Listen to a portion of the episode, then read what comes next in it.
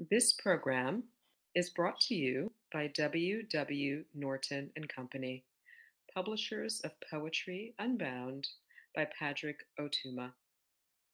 Now in paperback and featuring immersive reflections on 50 powerful poems.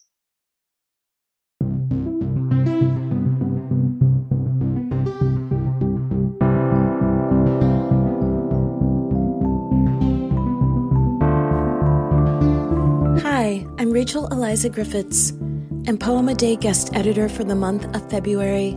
I hope you enjoy today's offering brought to you by the Academy of American Poets. Thank you.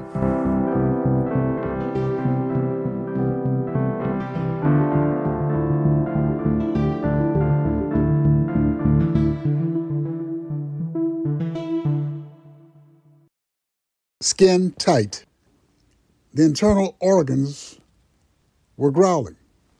According to them, they did all of the work while skin got all of the attention. He's an organ, just like us, they groused. Even the heart, which a century ago was the queen of metaphors, but now was reduced to the greetings cards section of CVS, chimed in. They decided to call Skin on the carpet. Skin arrived from Cannes, where he'd been the subject of much fuss as actresses fed him luxurious skin food prepared by Max Factor, Estee Lauder, L'Oreal, and Chanel. They caressed him daily, sometimes for hours, before they made the red carpet shine. He was petted and preened. Others pleaded with him to erase wrinkles, to make them look younger, to tighten their chins. Skin tried to appease the critics, greeting them with his familiar, Give me some skin. But the gesture went unheeded. Brain did all the talking. Brain said, Here's a skinny. Why do you get all of the press, your color, your texture discussed endlessly? Nicole Kidman never did a ad about us. Cole Porter never wrote a song about us, nor were we mentioned in a Thornton Wilder novel. You've given us no skin in the game. Well, what about the nasty things they say about me? Skin replied. What about skin deep or superficiality or skin trade to denote something unsavory? How would you like acne, rashes, eczema, boils, pellagra, leprosy, and conditions that astonish even dermatologists? I wear my blemishes in public while you guys hide yours. Without me and the heart, you'd be nothing, the heart, the brain said.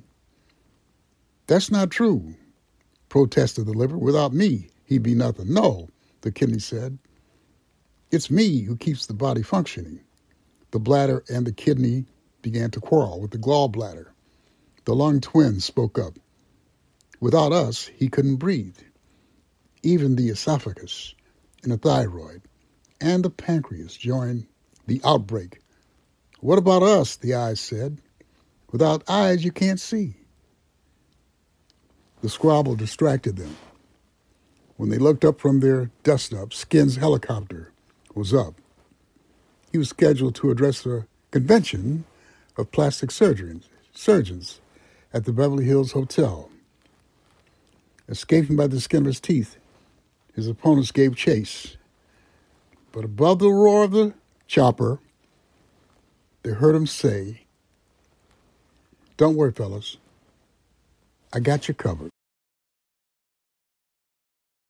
In addition to writing poetry, novels, songs, I also contribute op eds to newspapers and magazines.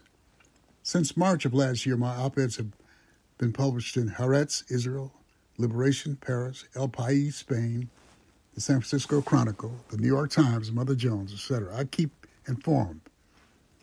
I watch MSNBC, Al Jazeera, BBC, CNN, read newspapers, three per day. I subscribe to three newspapers per day, magazines. I've subscribed to magazines. What I have noticed is that skin color is a dominant topic on cable, not for the purpose of ending racism, but to achieve ratings. As CNN president said, race sells. In the poem, I ask how the other organs of the body feel about being overshadowed. Thank you.